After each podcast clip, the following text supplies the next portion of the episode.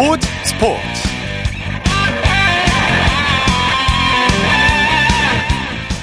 여러분 안녕하십니까? 아나운서 이창진입니다. 전국체육대회에 이어서 제42회 전국장애인체육대회가 지난 19일 울산 종합운동장에서 개막해 내일까지 열립니다 코로나19 이후 3년 만에 정상 개최되는 이번 체전에는 역대 최대 규모의 선수들이 참가했는데요. 전국 17개 시도 9천여 명의 선수들이 31개 종목에 참가해 자신과의 싸움이라는 값진 도전을 이어가고 있습니다. 전국 장애인 체전 소식 잠시 후 자세히 살펴보겠습니다. 일요일 스포츠 플러스 먼저 프로배구 개막전 소식으로 시작합니다. 스포츠 동아의 강산 기자와 함께합니다. 안녕하세요. 네, 안녕하세요. 자, 개막 이틀째인 오늘도 많은 배구 팬들이 경기장을 찾으셨다고요?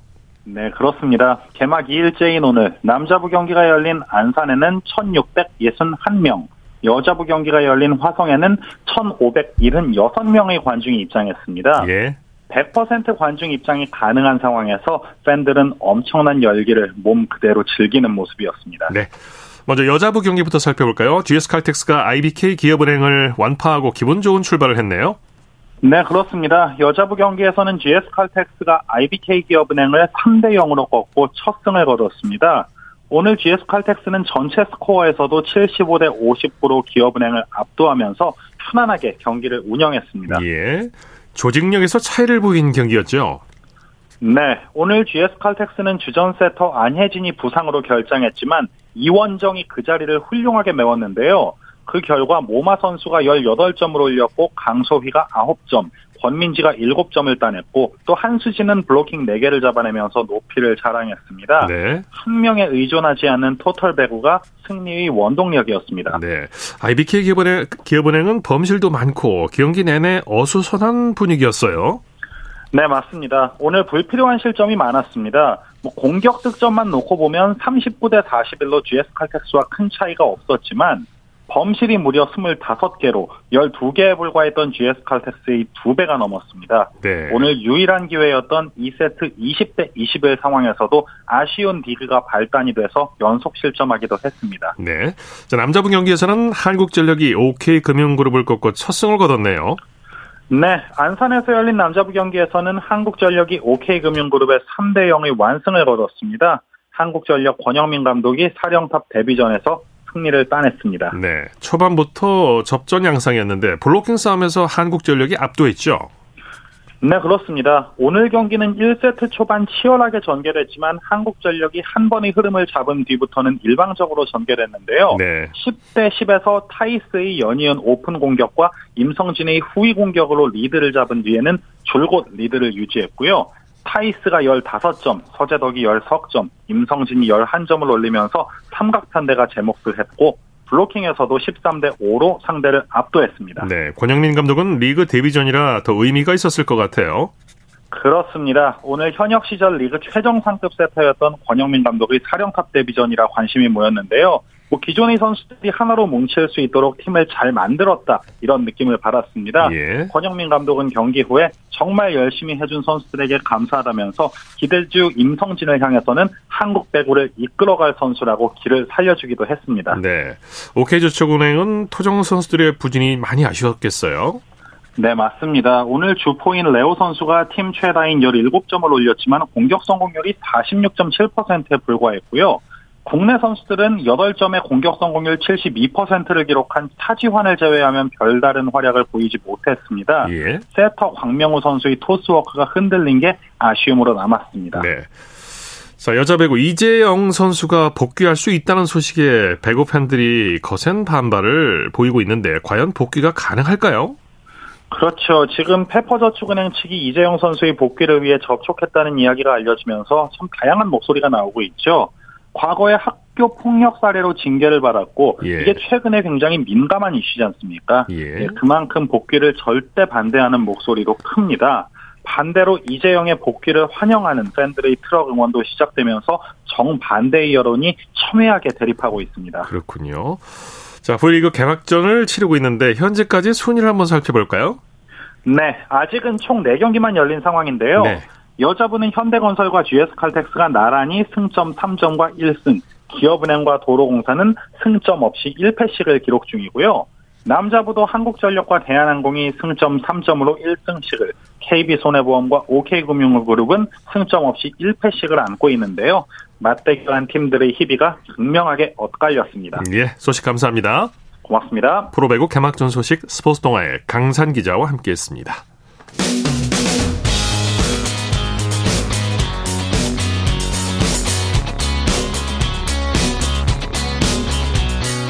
따뜻한 비판이 있습니다. 냉철한 분석이 있습니다. 스포츠 스포츠 일요일 스포츠 스포츠 생방송으로 함께하고 계십니다. 9시 26분 지나고 있습니다. 이어서 한 주간 이슈가 됐던 스포츠계 소식을 집중 분석해보는 최동호의 스포츠 칼럼 시간입니다. 42회 전국 장애인 체육대회가 6일간의 열전을 마무리하고 내일 폐막을 앞두고 있는데요. 스포츠맨과 최동호 씨와 함께 전국 장애인 체육 대회 소식 자세히 살펴보겠습니다. 스튜디오에 직접 나오셨습니다. 어서 오십시오. 예, 안녕하세요. 네. 우선 이번 장애인 체육대회를 정리해 볼까요? 어, 제, 제 42회, 벌써 42회를 맞이했습니다. 예. 이 전국 장애인 체육대회. 자, 울산 종합운동장을 포함한 울산 인근의 42개 경기장에서 열렸고요. 이제 6일 동안 예. 개최가 돼서 내일 폐막하게 됩니다. 어, 31개 종목에서 이 선수 및 관계자 포함해서 9천여 명이 참가를 했고요. 어, 경기는 선수부와 동호인부로 구분해서 치러졌습니다. 예, 예. 어, 순위는 메달별로 점수를 평가해서 이제 종합 점수로 결정하게 되는데 어, 이 장애인 체육회도 이 비장애인 체육대회처럼 시도 대항전으로 열리거든요. 네, 네. 근데 이제 한 가지 특징은 리그전이 없어요. 전부 다. 그렇군요. 예, 전부 다 네. 토너먼트로 치러집니다. 네, 네. 이 장애인 체육대회가 열리는 것까지는 많은 분들이 알고 계신데 실제로 어떤 종목이 있는 건지 예. 어떤 종목이 열리는 건지 어, 궁금해하시는 분도 많으실 것 같은데 장애인 체육대회 종목을 한번 정리해 볼까요? 어, 언뜻 뭐 경기 일정 같은 거 보시면은 좀 어려워 하실 수도 있어요. 네네. 왜냐면 워낙 이 장애인 체육대회는 어, 이 장애의 정도와 유형에 따라서 세분화가 되어 있거든요. 예, 예. 어, 자, 우선 이제 간단하게 말씀드리면 이 장애인 체육대회 특별하지 않다. 왜 특별하지 않냐? 전국 체육대회에서 치러지는 종목도 대부분 다 그대로 그렇죠. 열린다. 네. 여기에 플러스해서 플러스. 네. 어, 장애인 선수들만 즐기는 스포츠가 어, 이 첨부가 된다라고 그렇죠. 보시면 되는 겁니다. 보치아라든지 골반 예, 같은 맞습니다. 거. 네네. 네, 그래서 예를 예를 들게 되면 이제 31개 종목 가운데 이 골프나 농구, 배구, 축구, 유도, 카누도 있거든요. 네 이것도 전부 다 전국 체육 대회에서 다 열리는 종목이죠. 여기에 장애인들이 즐기는 스포츠 예를 들면 말씀하신 대로 골볼이나 어, 이 보치아나 휠체어 럭비가 포함되어 있고요. 네. 뭐 이번 대회에서는 좀 음, 시범 종목이 추가가 됐는데 이 슐런 그리고 트라이애슬론 showdown이 어, 이 시범 종목으로 추가가 됐죠. 네. 승마와 조정도 장애인 체육대회 경기 종목에 포함이 예. 되어 있는데 즉 요약을 하자면 전국 체외 체육대회 종목에 장애인 스포츠가 추가된다. 이렇게 예. 보면 되는 거네요. 예, 그렇게 보면 되겠죠. 네. 어, 그래서 이제 간단하게 이 설명을 드리자면 말씀하신 대로 우리가 보는 이 전국 체육대회에서 또는 올림픽에서 보는 종목 그대로 열리게 되고 여기에 네. 이 장애인 스포츠 종목이 추가가 되는 건데 뭐 앞서 말씀드렸던 이 골, 골볼 같은 경우는 이제 핸드볼이라고 생각하시면 네. 되거든요. 핸드볼인데 다만 시각 장애인이 즐기는 스포츠이다 보니까 공에서 소리가 납니다. 네네. 네. 그래서 어, 이, 각 세 명이 한 팀이 돼가지고, 어, 선수들이 촉각 또는 청각을 가지고, 어, 상대팀 골대에 이 소리가 나는 이 공을 넣는 집어넣는 이런 이제 종목이 되겠고요. 예. 보치아는 뇌성마비 중증 장애인들이 참가하는 종목인데 표적구를 먼저 던지거든요. 그리고 그 이후에 공을 던지거나 굴려서 표적구에 누가 얼마나 가깝게 갖다 붙이느냐로 이제 이 승부를 겨루는 종목이고 네. 이렇게 예를 들어서 말씀드렸던 이 골볼이나 보치아 같은 이런 종목들이 추가해서 장애인 체육대회에 어, 열린다라고 보시면 되죠. 네. 네, 장애인 체육 대회가 언뜻 어렵게 느껴질 수도 있는 게 종목이 굉장히 세분화되어 있다. 아, 세분화되어 있기 때문인데 예. 장애인 종목에는 알파벳과 숫자가 많은데 어떤 의미가 있습니까? 일단 저 이게 이게 저는 좀 일종의 장애물이라고 저는 생각을 하거든요. 그러니까 이 장애인 체육 대회를 좀 어렵게 느껴지는 이유 얼뜻 보기에 이 뭐 T1, T2, S2, W1 네. 뭐 이렇게 종목이 네. 워낙 세분화돼 있다 보니까 예. 어 이제 먼저 어이 접근성이라고 할까 좀 어렵게 느껴지는 거죠. 네. 어 이제 비장애인 스포츠 같은 경우에는 이제 성별이나 몸무게에 따라서 체급이 구분되고 세부 종목들이 구분이 되죠. 근데 이 장애인 스포츠는 장애의 유형과 정도에 따라서 네. 이 세부 종목들이 결정이 되는 겁니다. 예를 들어서 어 양궁 같은 경우에는 비장애인 양궁과 똑같이 칼의 어이 활의 종류, 그러니까 리커브 또 이 컴파운드가 있고요. 네. 그 남녀 구분이 되잖아요. 여기에 한 번 더 장애의 종류에 따라서 어, W와 ST로 구분하게 되는데 W는 휠체어를 의미합니다. 휠체어 W. 예. 예. 예 영어의 휠... 스펠 첫 자죠? 예, 맞습니다. 네. 휠체어를 타야 되는 분들은 네. 이 W 종목에 출전하게 되는 거고요. ST는 stand, 그러니까 서서 활을 시위를 당길 수 있는 분들이 참가하는 종목이거든요. 여기에 이제 숫자가 하나 더 붙는데 숫자는 장애 정도를 의미하거든요. 아, 그렇군요. 이 네. 숫자가 낮을수록 장애 정도가 심하다는 것을 그렇군요. 알려주는 거죠. 그러니까 예를 들어서 어, 양궁 여자 컴파운드 개인전 W1은 여자 컴파운드 종목에서 휠체어를 타고 장애 정도가 더 심한 선수들이 네. 참가하는 종목이다. 이렇게 보시면 됩니다. 그렇군요. 이번 대회에서 참가한 선수 중에 눈에 띄는 선수가 있어요. 평창 동계 패럴림픽에서 금메달을 따냈던 신의현 선수. 이번엔 사이클에서 금메달을 목에 걸었죠? 아, 그러니까 그 별명 그대로 철인이에요. 예. 우리가 이 평창 동계 패럴림픽 할 때 신의현 선수가 최고의 예. 중국권의 스타 선수였었거든요. 어, 평창 패럴림픽 크로스컨트리에서 우리나라 최초로 패럴림픽 금메달을 기록했던 선수고요. 예. 자 이번에는 하계 종목에서 금메달을 차지했습니다. 어, 사이클 남자 개인 18.6km H5 종목에서 우승했거든요. 예. 어, 신의현 선수 이 평창 동계 패럴림픽, 패럴림픽에서 별명이 철인이었습니다. 하계 종목 사이클에서 또 금메달 따, 따냈는데 나 철인 맞아 이거 한번 네. 다시 한번 증명했다라고 볼 수 있겠죠. 네. 네. 이번 대회도 다관왕 선수들이 많이 배출이 됐는데 오관왕이 두 명이나 나왔다고요? 어, 예, 수영에서 오관왕이 두 명 나왔거든요. 예. 이제 어, 김수영, 박성수 선수인데요. 이제 오늘까지 이 4관왕 10명, 어, 3관왕 71명, 2관왕 아이, 네. 161명이 배출이 됐습니다. 어, 이 전국 체육대회에 비하면 좀 많죠. 세부 종목이 많으니까 어쩔 수 없는 거고요. 네. 자 아무래도 어, 말씀드린 대로 이 장애인 체육 대회가 이제 세부 종목이 많다 보니까 다관왕이 많이 배출됐다라고 이제 볼 수가 있죠. 네, 이 장애인 체육 대회 대회 자체라도 장애인들에게 운동하고 참여할 수 있는 그런 기회를 제공한다고 볼 수 있겠고. 예.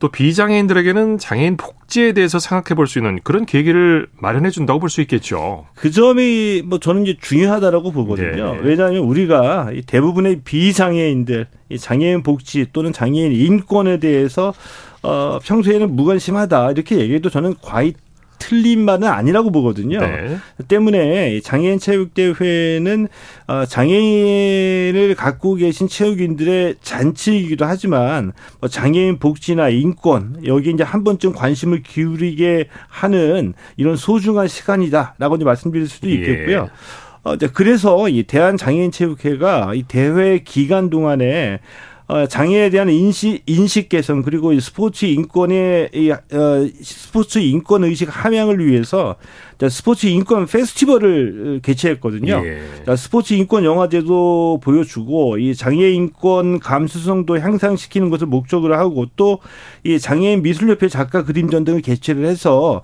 평소에 우리가 무관심했던 장애인 인권, 장애인 복지에 좀 관심을 기울일 네. 수 있는 계기를 마련해 줬죠. 의미 있는 행사를 많이 마련했군요. 예. 내일까지 경기가 이어지고 이제 예, 저녁에는 폐막식이 열리게 되는데 성화가 꺼지는 그 순간까지 모쪼록 부상이 없도록 좀 무사히 경기를 좀 마무리해야 되겠어요. 예, 이제 그게 이제 가장 중요하겠죠. 어, 대회 마지막 날인 내일까지 경기가 이어지고요. 예, 내일 오후 3시 30분에 울산 동천체육관에서 이 폐막식이 이제 진행이 됩니다. 예. 어, 폐막식, 이 다양한 공연과 함께 어, 펼쳐지고요. 어, 대회는 이 전남에서 내년에 열리게 되거든요. 네. 이 대회기가 다음 개최지 전남에 전달될 예정입니다. 네, 이번 대회 참가한 모든 선수들 정말 수고 많으셨습니다. 최동호의 스포츠 칼럼 스포츠맨과 최동호 씨와 함께했습니다. 수고하셨습니다. 네, 고맙습니다.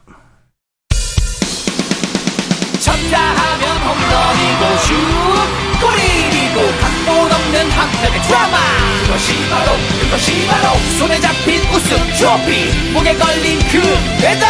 너와 내가 하나 되는 그것이 바로 그것이 바로 그것이 바로 꿈꾸던 스포츠 꿈꾸던 스포츠. 꿈꾸던 스포츠 일요일 스포츠 스포츠 생방송으로 함께하고 계십니다. 9시 35분 지나고 있습니다. 이어서 프로농구 소식입니다. KBS N스포츠의 손대범 농구 해설위원과 함께합니다. 안녕하세요. 네, 안녕하세요. 자, DB가 SK를 제압하고 2연승을 거뒀네요. 네, 원주에서 홈 2연전을 치른 DB는 오늘 SK를 92대 83으로 꺾고 어제에 이어 2연승을 달렸습니다. 네, 오늘 승리 1등 공신 자타공인 두경민 선수라고 할 수 있죠. 네, 역시 DB의 두경민 선수가 없어서는 안 될 존재라는 걸 보여줬죠. 예. 오늘 24분을 뛰면서 27득점을 기록했는데요. 어, 3점슛 7개를 넣는 등 3쿼터에만 점수를 몰아치면서 이 승기를 잡는 데 공헌했습니다. 네, 이상범 감독의 작전이 대성공을 거뒀네요.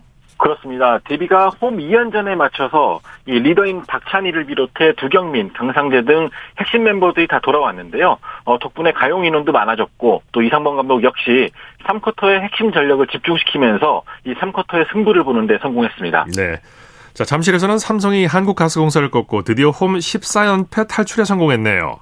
네, 삼성이 한국가스공사를 81대 70으로 꺾고 2연패에서 탈출한 동시에 어, 지난 시즌부터 이어졌던 홈 14연패도 끝냈습니다. 예. 어, 사실 삼성은 지난 두 경기에서 이 아슬아슬한 접전 끝에 좀 아깝게 졌는데요. 오늘은 달아나야 될 때 집중력을 발휘하면서 팬들과 승리를 자축했습니다. 네, 데릭슨의 화력이 대단했죠.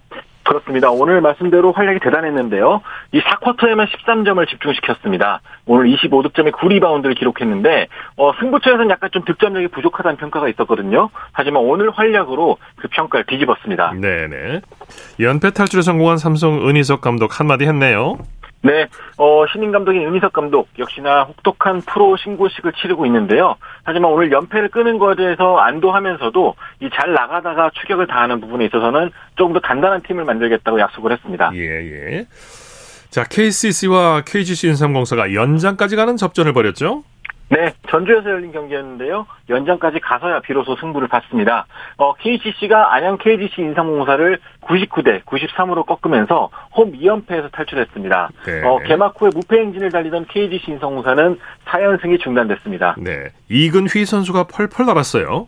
그렇습니다. 오늘은 이근희 선수의 날이었습니다. 어, 데뷔 후 가장 좋은 기록인 이 3점슛 7개와 함께 23득점을 기록했는데요. 어, 특히 2쿼터에만 3점슛 3개와 11득점을 집중시키면서 KCC가 분위기를 주도하는 데 힘을 보탰습니다. 네. 자, 이번에는 NBA 소식 살펴볼까요? 아, 샌안토니오가 우승 후보 필라델피아를 꺾는 이변을 일으켰네요. 그렇습니다. 어, 좋은 신인을 뽑기 위해서 일부러 좀 성적을 안 내는 행위를 이 tanking이라고 하는데요. 네네. 이 샌안토니오 스퍼스가 올 시즌의 대표적인 tanking 팀 중 한 팀이죠. 네. 어, 하지만 오늘은 이 우승 후보 필라델피아를 상대로 114대 105로 이기는 이변을 일으켰는데요. 어, 필라델피아에서는 센터인 조엘 엠비드 선수가 40득점으로 활약했지만 이 고질적인 수비 불안과 리바운드 열세에 시달리면서 이 하위 팀에게 당하는 그런 망신을 당했습니다. 네. 댈러스와 멤피스의 경기는 어떻게 됐습니까? 네, 이 경기 역시 의외의 결과가 나왔습니다. 이 NBA를 대표하는 두 가드, 댈러스와 루, 댈러스의 루카 돈지치, 멤피스의 자 모란트 간의 맞대결은 의외로 싱겁게 끝났는데요. 1쿼터에만 21득점을 퍼부은 돈지치가 이 델러스의 137대 96, 41점 차 대승을 주도했습니다. 예. 반면에 어제 49득점을 기록했던 자 모란트는 오늘 라이벌과의 맞대결에서 20점에 그쳤습니다. 네. 자, 덴버와 오클라호마 시티가 맞대결을 벌였죠? 네, 덴버와 오클라호마 시티 맞대결은 덴버가 122대 117로 이겼는데요. 어, 덴버는 개막전 패배 이후에 2연승을 달렸고요. 어, 니콜라 요키치 선수는 19득점에 13 어시스트 16리바운드로 어제에 이어서 오늘도 트리플 더블을 기록했습니다. 네. 다른 경기 소식도 전해주시죠. 네, 오늘 어, 인디애나 페이서스와 디트로이트 피스톤스 간의 경기는 인디애나가 124대 115로 승리를 거뒀고요. 또 우승 후보인 밀워키 벅스는 이 하위 팀 휴스턴 로켓츠를 맞아서 125대 105로 승리했습니다. 또 보스턴 셀틱스는 올랜도 매직을 상대로 126대 120으로 승리했습니다. 네. 자, 그 밖에 국내외 농구 소식 전해주시죠. 네, 여자 프로농구도 개막을 앞두고 있습니다. 오늘 30일 신한은행과 KB의 맞대결로 2022-2023 시즌을 문을 열게 되는데요. 어, 이를 앞두고 바로 내일인 24일 11시에 어, 미디어 데이를 개최할 예정입니다. 네, 소식 감사합니다. 고맙습니다. 프로농구 소식 KBS N스포츠의 손대범 농구 해설위원과 살펴봤고요. 이어서 축구 소식 살펴보겠습니다. 중앙일보의 김지한 기자와 함께합니다. 안녕하세요. 네, 안녕하세요. 먼저 스페인 마요르카 이강인 선수 어제 활약 대단했어요. 친정팀 발렌시아를 상대로 결승골을 터뜨렸죠? 네, 이강인 선수가 우리 시각으로 오늘 새벽이었죠. 스페인 발렌시아의 메스타야에서 열린 프리메라리가 11라운드 발렌시아와의 원정 경기에서 풀타임 활약을 했습니다. 네. 그런 과정에서 1대1로 맞선 후반 38분에 어, 결승골을 어, 넣으면서 마요르카를 상대로 어, 마요르카에게 2대1 역전승을 안겼는데요. 페널티 박스 왼쪽에서 패스를 받고서 상대 수비 두 명을 제치고 강력한 왼발 슈팅으로 골을 뽑아냈습니다. 네. 그러면서 8경기 만에 리그 2호 골을 터뜨렸는데요. 그러면서 마요르카가 5경기 만에 승수를 추가하면서 승점 12점을 기록을 하고 12위로 2위로 올라섰습니다. 네, 이강인 선수 Man of the Match로 선정이 되기도 했는데 친정팀을 상대로 넣은 골이었기 때문에 더 많은 주목을 받았던 것 같아요. 그렇습니다. 어, 이날 상대였던 발렌시아, 뭐 많은 축구 팬들은 또 기억을 하겠지만은 이강인 선수에게는 정말 의미가 남다른 그런 팀이었죠. 네. 어, 10살 때 유스팀에 합류를 하고서 1군 데뷔전을 치른 곳이기도 했고요. 또 어, 작년 8월에 마요르카와 이 4년 계약을 하기 전까지 어, 무려 10년 동안 함께 했던 팀이 바로 이 상대팀 발렌시아였습니다. 그렇죠. 그랬기 때문에 이강인 선수가 오늘 골을 넣고 나서 이 celebration을 따로 안 한 그런 모습이 또 눈길을 모았는데요. 어, 골 세레머니를 자체를 안 한 대신에 두 손을 들어 올린 뒤에 이 손을 모으고 어, 관중석을 바라보는 그런 모습을 보여주면서 전 소속팀에 대한 예우를 어, 갖춘 그런 모습도 눈길을 끌었습니다. 네. 이강인 선수의 이번 결승골이 확률적으로 어, 골이 나올 수 있는 그런 확률이 아주 낮았다는 점에서 또 눈길을 모았죠. 네, 이강인 선수가 이번 골과 관련해서 이제 스페인 현지 언론에서는 이 수비수 둘을 제치고 이 골키퍼의 손까지 피해서 이 득점할 확률이 불과 6.7%에 불과했다. 아, 그런 면에서 이강인 선수의 골이 어, 굉장히 가치가 있었다. 아, 이렇게 평가를 했는데요. 그래서 스페인의 마르카에서는 수비 2명, 3명까지 농락을 시킨 이강인 선수의 드리블을 춤에 빗대면서 주목을 하기도 했고요. 예. 또 소속팀 마요르카에서는 리강인의 어, 이름을 또 따서 리킹인이라는 또 그런 어떤 SNS에서의 또 이제 그런 표현도 눈길을 모았습니다. 어, 또 이날 이 경기에서는 스페인 라리가 사무국에서 이강인 선수를 경기 Man of the Match에 또 이제 선정을 하는 그런 모습도 있었습니다. 예. 이번 골이 벤투 축구 대표팀 감독에게 어느 정도 어필이 됐을까요? 네, 이제 유럽파를 포함해서 카타르 월드컵 최종 엔트리가 다음 달 12일에 발표가 되죠. 그때까지 하루하루가 소중한 이강인 선수일 그렇죠. 텐데요. 그렇기에 이번 골은 매우 큰 의미로 어, 작용할 것 같습니다. 특히나 네. 대표팀의 붙박이 공격수죠. 황의조 선수와 황희찬 선수가 소속팀에서 부진을 거듭하고 있는 그런 상황에서 이번에 터진 이강인 선수의 골이 또 벤투 감독에게 또 어떻게 어필을 했을지 또 이제 주목받고 있습니다. 네, 정말 말씀대로 하루하루가 중요한 날들이 시간이 지나가고 있습니다. 네. 잉글랜드 토트넘의 손흥민 선수는 내일 새벽에 뉴캐슬과의 경기를 앞두고 있죠. 네, 토트넘이 우리 시각으로 내일 새벽 0시 30분에 영국 런던 토트넘 홋스퍼 스타디움에서 뉴캐슬과 프리미어리그 13라운드를 치릅니다. 네, 네. 아, 지난 20일에 맨체스터 유나이티드를 상대로 해서 0대 2로 완패를 당했던 토트넘 입장에서는 반전이 필요한 그런 경기가 어, 이제 절실한 상황인데요. 네. 그렇기에 이 공격의 힘을 어, 내기 위해서 손흥민 선수의 활약이 절실한 이 토트넘, 토트넘입니다. 네네. 다행히 이 손흥민 선수가 지난 시즌에 뉴캐슬을 상대로 해서 두 경기 모두 득점을 했기 때문에 어, 또 그런 만큼 또 손흥민 선수가 이번 경기에서 큰 역할을 해낼지 기대됩니다. 네, 잠시 후 0시 30분이죠? 그렇습니다. 시간이. 네. 네. 자, 이 맨시티의 괴물 공격수 홀란 선수 벌써 시즌 17호 골을 터뜨렸어요. 아, 정말 대단합니다. 이 엘링 홀란 예. 선수가 브라이턴과의 홈 경기에서 멀티골을 터뜨리면서 맨시티의 3대1 승리를 이끌어냈는데요. 네. 이렇게 되면서 개막 후에 프리미어리그 11경기 만에 16호 골과 17호 골까지 뽑아내면서 프리미어리그 득점 선두를 질주했습니다. 현재 네네. 이 9골로 2위에 올라 있는 토트넘의 해리케인보다가도 지금 거의 두배 가까운 그런 예. 수치로 지금 골을 넣었기 때문에 이 홀란 선수의 어, 득점폭 어, 상당히 지금 매섭게 이어지고 있습니다. 지금 페이스면은 프리미어리그 한 시즌 최다골 신기록도 가능할 그 상황이에요. 네, 종전의 이 프리미어리그 한 시즌 최다골 기록이 1993-94 시즌의 앤디 콜 그리고 1995, 96 시즌에 앨런 시어러가 기록을 했던 34골인데요. 34골이군요. 여기에 지금 어, 절반까지 다다른 그런 상황입니다. 네. 아, 아직도 이 프리미어리그에서 특히나 이제 맨시티의 입장에서는 27경기가 남아 있는 그런 상황이기 때문에 부상 없이 지금 같은 그런 득점 페이스가 이어진다면은 홀란 선수의 이 프리미어리그 한 시즌 역대 최다골 경신이 가능해 보이는 그런 예. 현재 분위기입니다. 어, 손흥민과 살라가 이제 그 지난 시즌에 24억 골로 득점왕에 올랐었죠. 네. 그렇죠. 네. 그러면 뭐 벌써 17골이라면 이 기록도 아, 넘어설 네. 것 같고 최다골 엄청난 지금 기록이 네, 이어지고 있습니다. 대단합니다. 자, 국내 프로축구 살펴보죠. K리그1 2022 시즌 우승팀 울산 현대가 최종전을 마치고 우승 트로피를 들어 올렸죠. 네, 울산 현대가 오늘 울산 문수 축구 경기장에서 열린 제주 유나이티드와의 K리그1 파이널 A 38라운드 경기를 마치고서 K리그1 우승 트로피를 들어 올렸습니다. 네네. 비록 이날 제주에게 1대 2로 패하긴 했습니다만은 이미 지난 16일에 강원과의 37라운드 원정 경기에서 우승을 확정지었기 때문에 어, 이날 2만 3,800여 명의 홈팬들 앞에서 어, 울산현대 17년 만에 어, 우승 트로피를 들어올리면서 화려한 대관식을 열었습니다. 예. 특히나 이 울산에서 이제 선수 생활을 시작해서 20년간 프로 선수 생활을 하고서 울산에서 어 이제 선수 생활을 마무리하게 된 이호 플레잉 코치가 또 하프타임에 은퇴식을 또 치르면서 또 이런 또 의미 있는 행사도 함께 열렸습니다. 예. 포항 스틸러스는 3위를 확정 지으면서 다음 시즌 아시아 챔피언스리그 출전권을 확보했죠.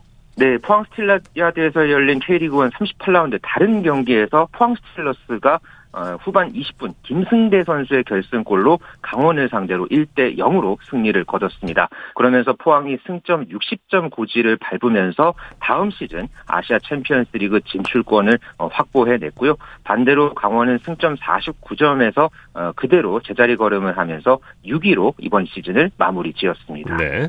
자, K리그 1 개인 타이틀 주인공도 가려졌는데 전북 현대의 조규성 선수가 극적으로 득점왕에 올랐네요. 네, 오늘 전주 월드컵 경기장에서 열린 전북과 인천의 경기에서 전북이 2대 1로 승리를 거뒀는데요. 이 전북이 넣은 두 골을 모두 조규성 선수가 어, 기록을 했습니다. 예. 그러면서 어, 이날 울산과의 경기에서 침묵했던 대주의 주민규 선수를 제치고 득점왕에 조규성 선수가 올랐는데요.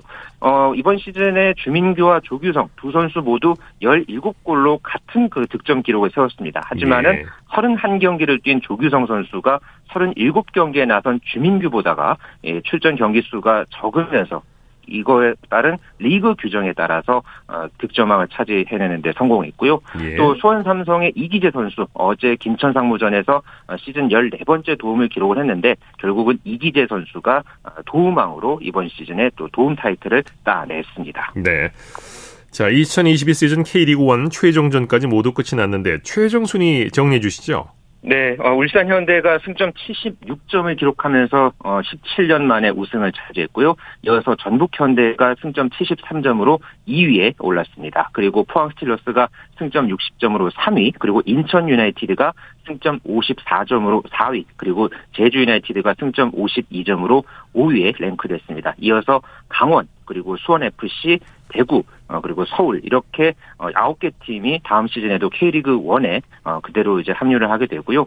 아직 그 10위에 있는 수원 삼성 그리고 11위에 있는 김천 상무 어, 이두 팀 같은 경우에는 승강 플레이오프 통해서 다음 시즌에 K리그 1에 잔류할지 여부가 결정이 됩니다. 예. 그리고 어, 성남 FC가 최하위로 다음 시즌 어, K리그 2에서 어, 활동을 하게 됐습니다. 네.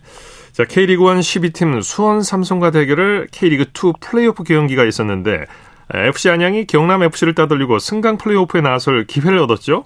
네, 오늘 안양 종합운동장에서 단판으로 열린 안양과 경남의 K리그2 플레이오프 경기에서 두 팀이 득점 없이 어, 무승부를 거뒀습니다. 그러면서 정규리그 3위 팀이었던 FC 안양이 상위 순위 진출 규정에 따라서 어, 수원 삼성과 승강 플레이오프를 치르게 됐는데요. 2013년에 안양이 창단을 했습니다. 아직까지 1부 리그에 승격한 적은 없었는데 어, 이제 승강 플레이오프를 통해서 목표에 가까이 다가선 그런 상황을 맞게 됐고요. 네. 승강 플레이오프 1차전은 오는 26일 오후 7시 30분에 안양 종합운동장에서 열릴 예정입니다. 이어서 29일 오후 2시에 수원 월드컵 경기장에서 플레이오프 2차전이 열릴 예정입니다. 네, 소식 감사합니다. 네, 감사합니다. 축구 소식 중앙일보의 김지한 기자와 살펴봤습니다.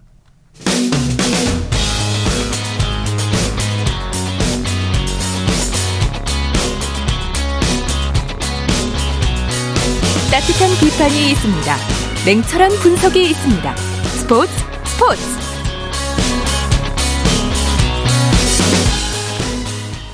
이어서 다양한 종목의 스포츠 소식을 전해드리는 스포츠 와이드 시간입니다. 이혜리 리포터와 함께합니다. 어서 오십시오. 네, 안녕하세요. 자, 우리나라 주니어 배드민턴 대표팀이 9년 만에 세계 선수권 대회 혼합 단체전에서 우승을 차지했죠? 네, 한국 주니어 배드민턴 대표팀이 세계 선수권 대회 혼합 단체전에서 9년 만에 정상에 올랐습니다. 어, 우리나라 시간으로 어제 스페인 산탄데르에서 열린 세계 주니어 배드민턴 선수권 대회 혼합 단체 결승전에서 우리나라 주니어 배드민턴 대표팀이 대만을 3대 1로 누르고 우승을 차지했습니다. 네. 어, 이로써 우리나라는 2006년과 2013년에 우승을 한 이후에 13년 만에 혼합 단체전에서 세 번째 트로피를 들어 올렸는데요. 혼합 단체전을 마친 주니어 대표팀은 오는 30일 일요일까지 열리는 개인전에서 메달 사냥을 이어나갑니다. 네. 자, 배드민턴 이소희 백하나 조가 덴마크 오픈에서 준우승을 차지했죠? 네, 조금 전 경기가 막 끝났습니다. 네. 배드민턴 여자 복식 이소희 백하나 조가 세계 랭킹 2위 중국의 천칭천 자이판 조에게 패하면서 세계 배드민턴 연맹 덴마크 오픈 여자 복식에서 준우승을 했습니다. 어, 우리나라 시간으로 오늘 이제 열렸고요. 0대 2로 졌는데요. 이소희 와 백하나 선수조는 이번 대회를 앞두고 파트너를 교체를 했습니다. 예. 일주일 동안의 호흡을 맞춘 뒤에 이번 대회에 참가를 했는데 워낙 이번 대회에 쟁쟁한 강호들이 있었거든요. 근데 이 강호들을 꺾고 결승에 오르는 성과를 거뒀습니다. 예. 이 덴마크 오픈에서 준우승한 이소희 백하나조는 프랑스 파리로 이동을 해서 오는 25일부터 시작하는 프랑스 오픈에 출전합니다. 네. 피겨 남자 싱글 간판 차준환 선수가 시즌 첫 시니어 대회에서 동메달을 획득했죠? 네, 우리나라 시간으로 오늘 차준환 선수가 미국 매사추세츠주 노우드에서 열린 국제 빙상 경기 연맹 시니어 그랑프리 1차 대회 남자 싱글 프리스케이팅에서 최종 총점 264.05점으로 3위를 차지했습니다. 예. 한편 피겨스케이팅 여자 싱글의 이해인 선수는 같은 대회 쇼트 프로그램에서 4위에 올랐는데요. 총점 66.24점을 받았습니다. 예. 이 메달이 걸린 여자 싱글 프리스케이팅은 우리나라 시간으로 내일 새벽 4시에 시작합니다. 예. 우리나라 육상 높이뛰기 우상혁 선수가 내년부터 용인시 소속으로 뛰게 된다고요? 네, 한국 육상 높이뛰기의 간판 우상혁 선수가 내년부터 2년 동안 용인시 소속으로 각종 대회에 나서게 됩니다. 용인시는 지난 금요일에 입단식을 열고 우선수의 영입과 더불어서 문화 스포츠 도시로서의 발전을 다짐하기도 했는데요. 지난 21일 금요일 KBS 9시 뉴스입니다. 높이뛰기 세계 1위 우상혁이 내년부터 용인시 직장운동경기부 육상팀 소속으로 뜁니다. 용인시는 용인 미르스타디움에서 우상혁과 계약을 맺고 입단식을 열었습니다. 이로써 우상혁 선수와 용인팀의 계약 계약이 체결되었음을 알려드립니다. 충남고를 졸업하고 2015년 서천군청에 입단했던 우상혁은 지난 9월 2일부로 군 복무를 마치며 용인시 입단을 확정했습니다. 공식 입단일은 내년 1월 1일로 계약 기간은 2년입니다. 지난해 도쿄올림픽을 시작으로 세계 정상급 선수로 도약한 우상혁은 지난 3월 세계 실내 육상 선수권 금메달과 7월 실외 선수권 대회 은메달 등 한국 육상의 새 역사를 쓰고 있습니다. 때문에 우상혁은 여러 실업팀의 러브콜을 받았지만 국제 경기에 대한 전폭적 지원을 약속한 용인시의 손을 잡았습니다. 국제 경기도 많이 뛰고 하는 편이다 보니까 이제 그런 상황을 좀 잘 이해해 주시는 팀을 조금 선택을 첫 번째로 생각을 많이 했어요. 용인 시는 이번 우상혁 영입을 문화체육도시로 발돋움할 계기로 삼겠다는 계획입니다. 용인시는 우상혁이 각종 국제대회와 2024년 파리올림픽에서 좋은 성적을 낼 수 있도록 적극 지원하겠다고 밝혔습니다. KBS 뉴스 박은주입니다. 네, 이번에는 브레이킹과 우슈 종목 준비하셨다고요? 네, 파리올림픽 정식 종목이 된 브레이킹과 그리고 아시안게임 종목인 우슈. 이 춤과 무술을 다루는 전혀 다른 이 두 종목이 서로에게 큰 영감을 주고 있다고 하는데요. 지난 21일 금요일 KBS 9시 뉴스입니다. 무대를 뒤흔드는 화려하고 자유로운 춤사위의 브레이킹. 이연걸을 연상케 하는 힘있고 절도 있는 권법의 우슈. 언뜻 보면 접점이 전혀 없을 것 같은 두 종목이 한데 모였습니다. 매 경기 새로운 춤 동작을 선보여야 하는 브레이킹과 자신만의 권법을 창조해야 하는 우슈는 몸의 움직임이라는 공통점 하나로 서로에게 영감을 주고 있습니다. 이렇게. 첫 세계 선수권을 앞둔 브레이킹 최승빈이 우슈 챔피언 서희주에게 도움을 청했습니다. 그 손동작 이렇게 화려하게 돌리는 거 있잖아요. 나름 춤꾼이라 자부했지만 익숙하지 않은 몸짓은 어색하기만 합니다. 리듬감보다는 뭔가 움직임에 좀 더 포커스가 돼 있기 때문에 이제 브레이킹에 잘 녹여내면은 더 멋있는 동작이 탄생하지 않을까. 브레이킹과 우슈는 평소 진천 선수촌에서도 서로의 동작들을 배우며 친분을 쌓고 있습니다. 브레이킹 그 리듬 타는 걸 배우니까 확실히 자신감이 더 생기는 것 같아요. 브레이킹과 우슈의 낯선 만남. 서로에게 신선한 자극제가 되고 있습니다. 세계 선수권 솔직히 별거 아니잖아요. 부담 없이 부상 없이 네, 즐기시면 잘할 거라고 생각합니다.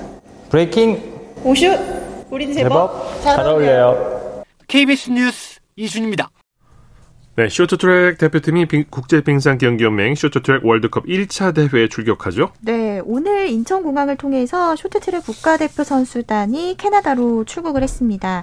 이번 1차 월드컵 여자부에는 에이스 최민정 선수를 비롯해서 심석희, 서휘민 선수 출전하고요. 남자부는 이준서, 박지원 선수를 포함해서 멤버 구성은 지난 시즌과 일부 달라졌지만 대표팀은 최민정 선수를 중심으로 메달 사냥에 나서게 됩니다. 네.